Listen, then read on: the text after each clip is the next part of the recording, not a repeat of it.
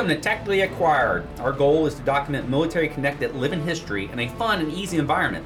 We will capture the stories of our active duty, guard, reservists, veterans, ROTC, and their families, sharing their stories, adventures, and journeys across the military life cycle. The podcast is for anyone interested in joining the military, has been part of the military, or wishes to learn more about military life. In addition, we want to bridge the growing military civilian divide through education. This is unfiltered, meaning we'll go over the good, the bad, and yes, maybe even the ugly of being a military connected individual. I'm your host, Rusty Martis, a retired Air Force Mustang and OEF veteran, and I run the Veterans Resource Station at North Kentucky University. My special guest today is an NKU alum and who continues to serve veterans, but we'll get into that in just a minute. But first, welcome to the show. And to get started, do you mind just stating your name and the branch of service you were in? Uh, thanks, Rusty. My name is Ian Kirst. Um, I was in the United States Army and then uh, continued my service in the uh, in the National Guard for a short period of time afterwards. Did you spend any time overseas? Yes, I deployed to Afghanistan while I was active duty. Okay. Uh, from 2014 to 2015. Okay. Um, What part? I was in RC East, Okay. and when I say I was in RC East, I was all over RC East, or at least what was left of RC East. Right. Um, I started off as a platoon leader when I got to um, Afghanistan. I was I started off my first three months. I was I was the EOD platoon leader for um, the the uh, an EOD platoon that was operating out of Fob Shank. Um, this was you know obviously my unit was I was in the 704th Ordnance Company EOD. We were you know we served over there and uh, I was sent to Fob Shank, which I was I was sent to the probably the most kinetic environment for Afghanistan during that time period. Right. Fob Shank was often called Rocket City. Yeah. We were rocketed like three times a day. On you know, I, I, sometimes it'd only be once, but a lot of times it would be morning, noon, and and at night and, and at dinner. I, you know, they were they were trying to target us when we would go to chow. Right. because that was when you saw a mass that's influx the big of group people. of people. Yeah. And and the the Chow Hall is the biggest building. Yep. you know, uh, one of the biggest buildings and easiest to hit on a long, skinny fob that is situated between two mountains. You know, pretty easy to aim for Right. with uh, propping a rocket up against some rocks, which is what they were doing. Right. So, you know, um, were they very effective with the rocket fire? No, it was mostly harassing, harassing fire. Um, eh, you know, they used it as uh, as kind of PR, like, oh, hey, we rocketed, and they would they would claim that we that you know that according to the intel channels, they would claim that they killed like 70 service members with one rocket, which isn't accurate at all. But that's what they would tell the people, and they would, that's how they kept the, the local populace scared Yeah. Because they, they were saying that they were in, you know creating all these casualties. Um, in reality, the bad guys weren't really killing that many of us. Unfortunately, they did kill a few of us, Yeah. and uh, you know I, I did lose a couple friends over there. I did have a, a team of soldiers that were injured. Um, they had an IED strike on their vehicle. Um, all three were awarded Purple Hearts.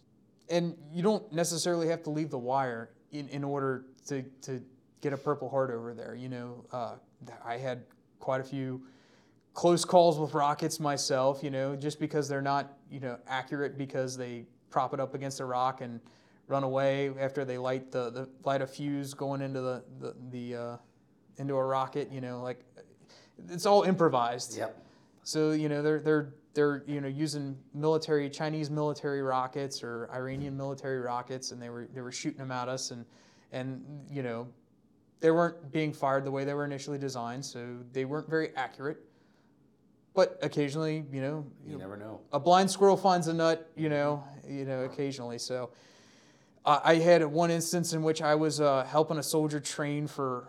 Um, I was pacing. I was providing a pace for a soldier that was training for uh, the Army 10. Well, she was training to run a marathon, and we were the the FOB leadership had decided that they were going to do a shadow run for the Army 10 miler. So they were going to do a 10 mile race on Fob Shank, and we were going to run around the airstrip, you know, so many times, and that was going to be 10 miles. so to speak. Right. So they had mapped out a course, and we were all going to run it. And so I was running, and you know, I was wearing nothing but you know PT shorts and PT shirt, and we were running around. And then all of a sudden, we hear the the incoming sirens. So we're like, okay, well, we got to run towards the bunker. As we were running towards the bunker, you know, me and my soldier. The rocket came in and landed right in front of the bunker. Wow. so it was, you know, it was on the other side of the bunker, and luckily neither one of us were uh, were injured by the shrapnel, but unfortunately, we did both have our you know bell rung a little bit, and we were both you know released with they called it um, an MTBI, a mild, mild Mild traumatic. Brain injury, which kind of two opposing Yeah. words there, mild and traumatic, you Yeah. know, like uh, whatever. But uh, I, am not a doctor, so I just took their, their recommendation and I, you know, stayed out stayed out of the game for an hour. Funny enough, we were the ones that respond to rocket strikes. Right. We investigate them and we, you know, determine whether or not it's safe. Well, and you said you were all over RC South, so you did a Uh, lot. RC East. RC East. I'm sorry. So RC yeah, East. after my first three months, then I went to Bagram. Okay. and I, I got laterally promoted to the operations officer of the company. And while I was there, there were only two EOD companies in the country. So my company was all of RC East. All right. So I had to frequently had to do inventories of you know the sensitive items inventories and fly around to all the different little fobs, which wasn't all that many left in 2014 2015 but you know I got to I got to see a lot of a lot of Afghanistan at least the eastern part of Afghan eastern quarter of Afghanistan Absolutely. And I should have screwed that beautiful up because I was in RC East for a while. Yeah, and no, RC yeah. Capital. Yeah. as well, well, we actually we actually had RC Capital too. We had a team down in, in Kabul, and that was that was I always liked going to Kabul because it was an interesting. It was so interesting because there was there was a little tiny little fob there that was called the New Kabul Compound, and it was so cool because it was like in the heart of like pretty much in the heart of downtown Kabul. Mm. And it was you know like you when you walk to the gate. You, there was a street right in front of it, and cars were passing by. Yeah. So you could see, you know, Afghan locals just driving right outside the gate, and it was it was an interesting, it was an interesting place. But yeah, yeah, and, and the the the team that was down there talking to them about some of their experiences, you know, responding to IED strikes was, it, it, you know, it, it, the way that they described it was like a third world, not maybe not necessarily a third world, but a developing nation, uh, New York City. Right. Cars constantly doing whatever, and and uh, No traffic laws, no nothing. Correct. Just get through and just get through. however you can do it Yeah, as fast as possible. as fast as possible. Yeah, and the roads there, the the rural roads weren't all that much different either. It was just less frequency of cars. Exactly. and a donkey and a trailer. Yeah, and yeah, pretty much. Once in a while. Tractor, uh, tractor. There was tons yeah, of tractors. Jingle, jingle trucks. Jingle trucks, yes, the jingle trucks that were packed, you know, like an upside down trapezoid. Absolutely. That you know they would be taking mountain, they'd be driving through these mountain roads, and they're stacked, you know, wider, you know, up way above the cab and out wider than the base, and it's mm-hmm. like, how are they not flipping all into the the the you know into the river or the crevasse or whatever the you know the cliff falling off these cliffs, driving these like tight mountain roads, and I'm like, how how how do these people survive? Absolutely great question. There's a reason their life expectancy is low, and I don't necessarily think it's all from war. That's true. That is true. so with uh, so obviously you were very successful in the military. Uh, you went through the EOD. Yeah. Um, did your deployment. Uh, when you decided to get out, how difficult was it kind of to get back into that quote unquote civilian mindset? And maybe the National Guard helped a little bit. So maybe we break it down the two sections from when you transition from active duty Correct. and then, and when, what time frame was that about? Um, it was uh 2016. 2016. So I got out So about a year after I got back from where did you leave from? Fort Hood. Fort Hood. So yeah, I was on Fort Hood, Where's Fort Hood? Texas. In Texas. So then The you heart came- of Texas. Did you come back to this area? yes. Okay. Yeah, I'm from here originally. Um, I came back, and uh, it was an adjustment. Getting back to civilian life was an adjustment.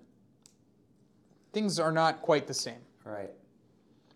And I did have a little bit, you know, everybody who goes over, I, I, I, a adamant believer that they come back with some level of PTSD. There's something that, you know, aff- affects you when you're in a combat zone and you, you know, whether or not you go outside the wire or not, whether it's just the constant threat of, hey, maybe a rocket might land and take me out today, you know? Right. Yep. That, that, that, that's something that everybody has to deal with. And, I, you know, there's a lot of, uh, you know, a lot of uh, people who, you know, when you're when you're in, you're like, oh, you know, the, those people are fobbits. They're, you know, they, they don't, you know. And uh, once you get out, though, veterans are your only, like, they're they're the ones that ex- they're they're your friends. You know, like it, it doesn't matter for me. It never really truly mattered because I made friends wherever I went, but it was it's easiest for someone who serves to get along with another person, whether or not they served in a combat zone or not. That constant, you know, the military lifestyle. It's that like-minded it- experience, right? Correct. Yeah. Whether you were in the Air Force, whether you were in the Marines, whether you were in, you know, the Coast Guard, or whether you were in the Navy or Army or whatever, it doesn't really matter. And I, I guess now the Space Force Right. that constant, you know, having somebody else maybe controlling your life because you don't really truly have 100% control of your life. Would I have wanted to go to Fort Hood? No. I was my one of my last places that I wanted to go at all, and I ended up staying there for three years. Right. Uh, you just and, and you know i'm sure everyone in the, the air force they hate minot you know and there were people that dreaded the, the, the minot north dakota and they were like there's nothing you know there's no reason to go to minot north dakota why are we have a base there you know but they, we do and and you know th- you can you can commiserate with each other Right. um, you know, and, and there's something about experiencing the military lifestyle that you, you don't really get from any any other. You know, there there are things that might come close to it, um, but there's never anything 100% like it. You know, the military is its own animal.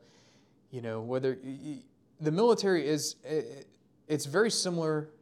I, I, I call it like life in the extremes. You know, it's the extreme of of what you might experience in life. It's every extreme that you could experience in life, whether it be you know uh, the, the, the the extreme highs and the extreme lows. You will experience both, no matter how if four years or you know 20 years. You're going to experience the extreme highs and the extreme lows, Absolutely. especially in, in war. Right. You know, and war makes it that much more extreme. Absolutely. So, if you had some, uh, maybe a tip or a tool, maybe there's a service member that might listen to this that might be getting out in the next month, six months, whatever the case may be, uh, what tips would you give them to help them ease their transition? So, reality, if you're thinking about getting out, have a solid plan, mm-hmm. have a backup plan, have a have a third plan. Whether you're gonna whether you have done 20 years in the service and you're retiring, or whether you did you did you know your initial f- three or four years or whatever you signed up to do and decided you wanted to get out. And I would encourage anybody who you know is getting out after three or four years look or you know 10 years or whatever however long keep your options open as far as the, the national guard or the reserves. Look into them look definitely look into them because it is difficult to to convince civilian employers of your your skills and abilities. Right. um, even as an officer, when I was in charge of 43 people, and I was, uh, you know, I was overseeing at 25, I was overseeing all the EOD operations for all of of RC East. Right. So every I everything that went boom in RC East in Afghanistan, probably one of the most kinetic regions of you know at that time for for military operations. Anything that went boom, I pretty much knew about it. You know that. So, I I also mind you had to I was also the unit movement officer because we're we're a small unit. We have to do everything that the regular Army units do too, and we have Right. far less people to do it. So I was also the unit movement officer. I was in charge of planning the trip back to the United States. So communicating all those things to all of that terminology means nothing to a civilian employer. Right. They don't understand that you do everything that a civilian employer does typically, and then some. You know, and I, I, I, I try to you know communicate that with the civilian, you know, military divide. We're not the best at communicating what all we actually do while we're in the service Amen there. That's true. we we struggle with that and and if there is anything i can encourage people to do learn about you know the go to the classes that you know it, the, i'm the military gave me this um, the army gave me this this class. It was called uh, it was like some like taps Trans- transition assistance program. I encourage you to, to not only pay attention in that class but to ask questions. If you can if you can go to more kind of transition assistance classes those are going to be crucial. And the other thing is, is you know also consider your time in the, the federal service. You know you all those years that you have in the military aren't for any or, or aren't for nothing.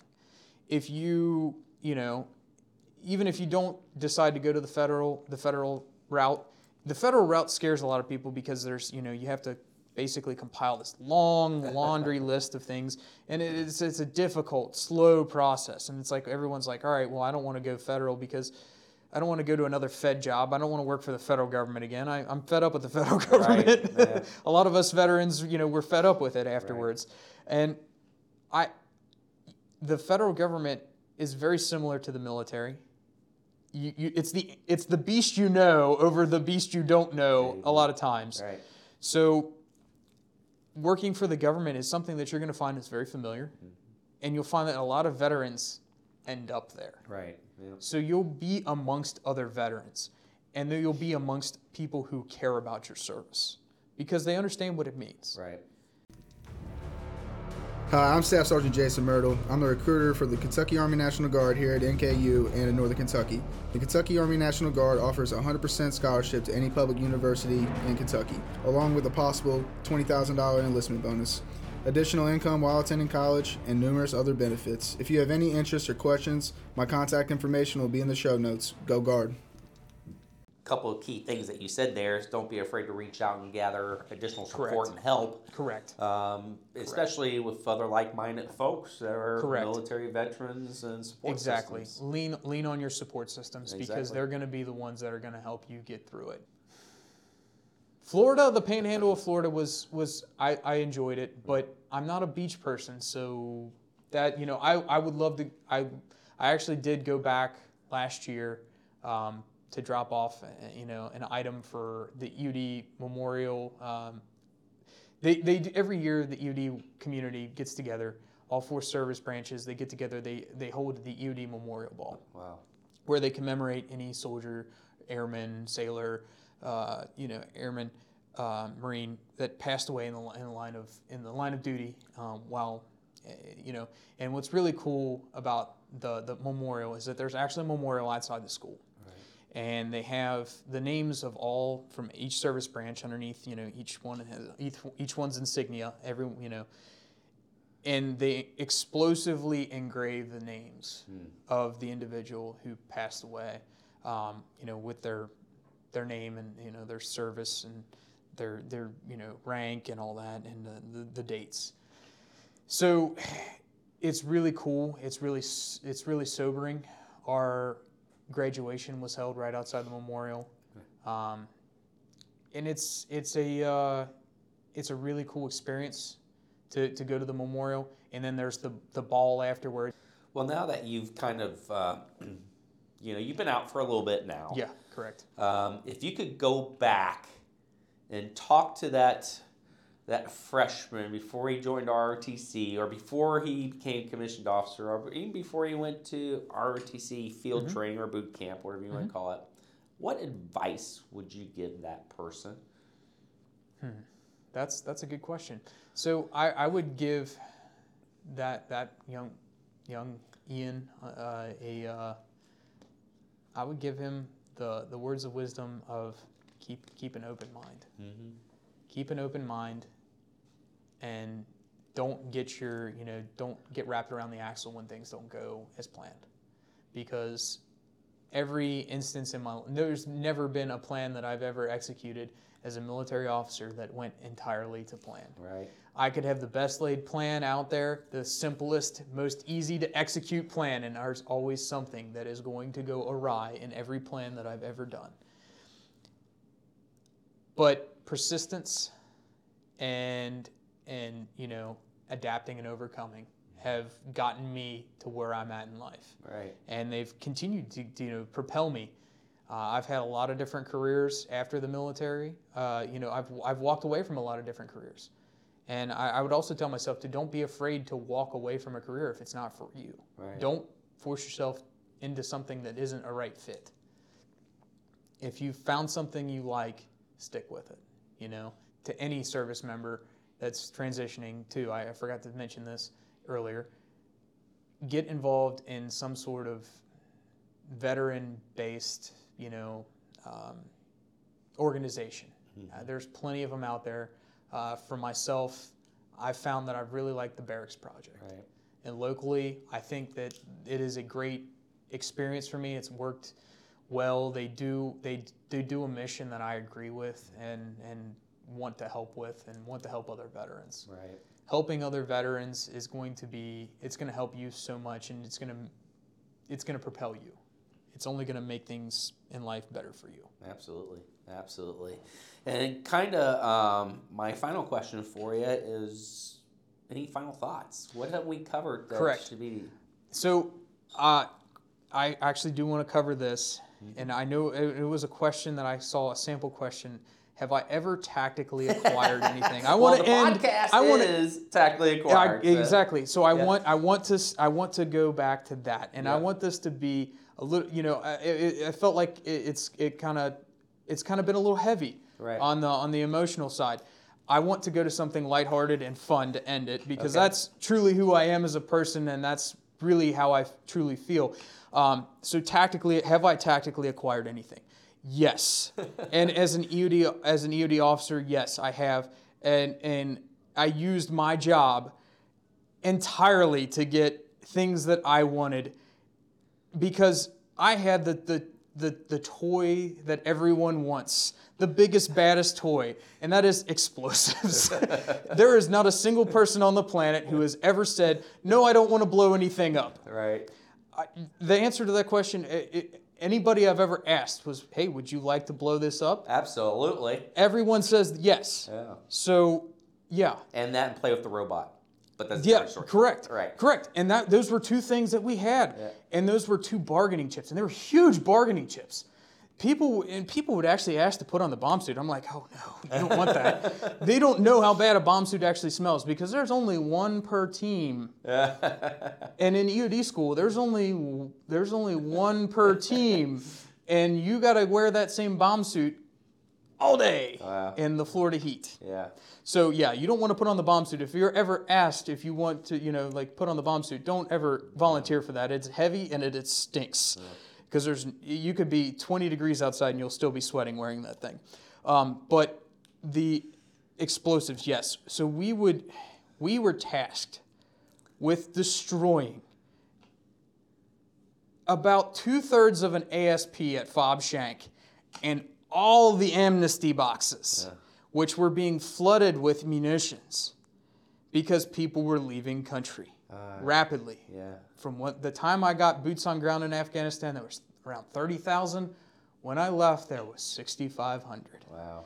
So all those people leaving, all those things that they may have picked up that might go boom, they all found their way to amnesty boxes. So we had a huge mission on our hands, and everywhere we were, we had a huge mission to get rid of munitions.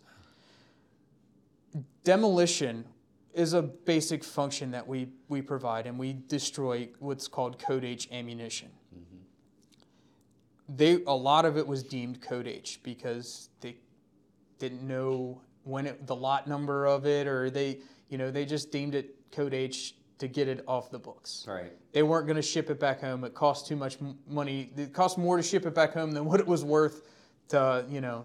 So they we, we had a large a large quantity of explosives to get rid of in a short period of time. So we were having to do a lot of demolition. So we were kind of like Tom Sawyer in that, you know, hey, this is fun, want to come help?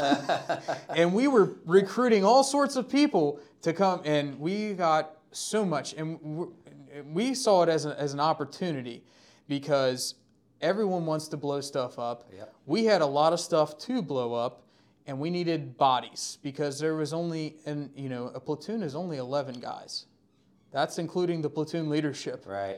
which I had other. I had to. One of the platoon leadership had to be uh, inside the, the our TOC, man, manning a phone in case something were to happen at all times. And we typically had at least one team outside the wire at all times. Right. So two teams were basically, and a lot. uh, It wasn't uncommon for us to have two teams outside the wire. So one team, you know, of three guys working on, you know, with thousands of pounds of, ex- you know, trying to get rid of thousands of pounds of explosives, 40 pounds at a time, that's really difficult. So we would we would oftentimes employ the, the labor of other people. So one of the things that we tactically acquired was we had some medical personnel that were in a couple tents over from us, and they had these things called shaving profiles that they could hand out, and they gave every one of my soldiers, including myself and my platoon sergeant, a shaving profile where we didn't have to shave. so every one of my soldiers basically got to grow out their beard you know, against regulations, but or actually was technically within regulations because they had this specific shaving profile. Right. And then um, I managed to get. Not only did we, we when I first got to Fob Shank, we had a shower trailer. Like it had three actual porcelain johns in it. It had three sinks, and it had three showers, and it had two washer and dryer combinations Wow. very valuable asset in Afghanistan. Absolutely. Absolutely. So our our the company headquarters up at Bagram was still using porta johns. Yes. And as I was going back to Bagram, I thought this would be a shame to leave this here. So I got out the sawzall, started disconnecting water lines, and I had it shipped up to, with to ya. Bagram. we ran into a few issues, but once again, through use, the use of explosives, we were able to not only get the shower trailer transported to Bagram, we were able to get it it included uh, it, basically we had it we had the this air force civil engineers running had their plumbers had their electricians out wiring it up you know and, and and running the plumbing for it. We had them doing all of that stuff to get it on the, on the grid. And then we ran into the issue of well they won't the the the fob mayor of bagram wasn't going to let it on because it didn't have a building number and it had to get a building number uh, you know so you know, red tape right Right. Yeah. we cut through red tape with explosives, and we got them to to uh, to basically get a building number because we took them outside and we had them blow up a thousand pounds of explosives outside the wire, and like that that that thing was up and operational because every good soldier knows you want to leave your you know you want to make your foxhole as great as possible before Right. you leave and and, and you, you want the best foxhole in the, in the in the combat world and we had the best foxhole for our unit because we were we went from using porta johns in Afghanistan during the cold winter to to sitting on a warm porcelain you know a nice porcelain seat an air conditioned and heated porcelain seat for whatever weather was thrown our way and showers and and you know we had it was so much nicer than what we were dealing with Well, that's awesome. Well, we- we could obviously sit here and talk Yeah. stories all day long, Correct. but uh, I appreciate maybe your time. We'll, well, I want to say thank you, and I appreciate you sharing and giving some great wisdom and really opening, at least in my eyes, and I think to a lot of people's eyes, about EOD and what it's about and who it is. And Correct. it was just a pure pleasure. And thank you so much for being part of Tactically Acquired. Thank you, Rusty.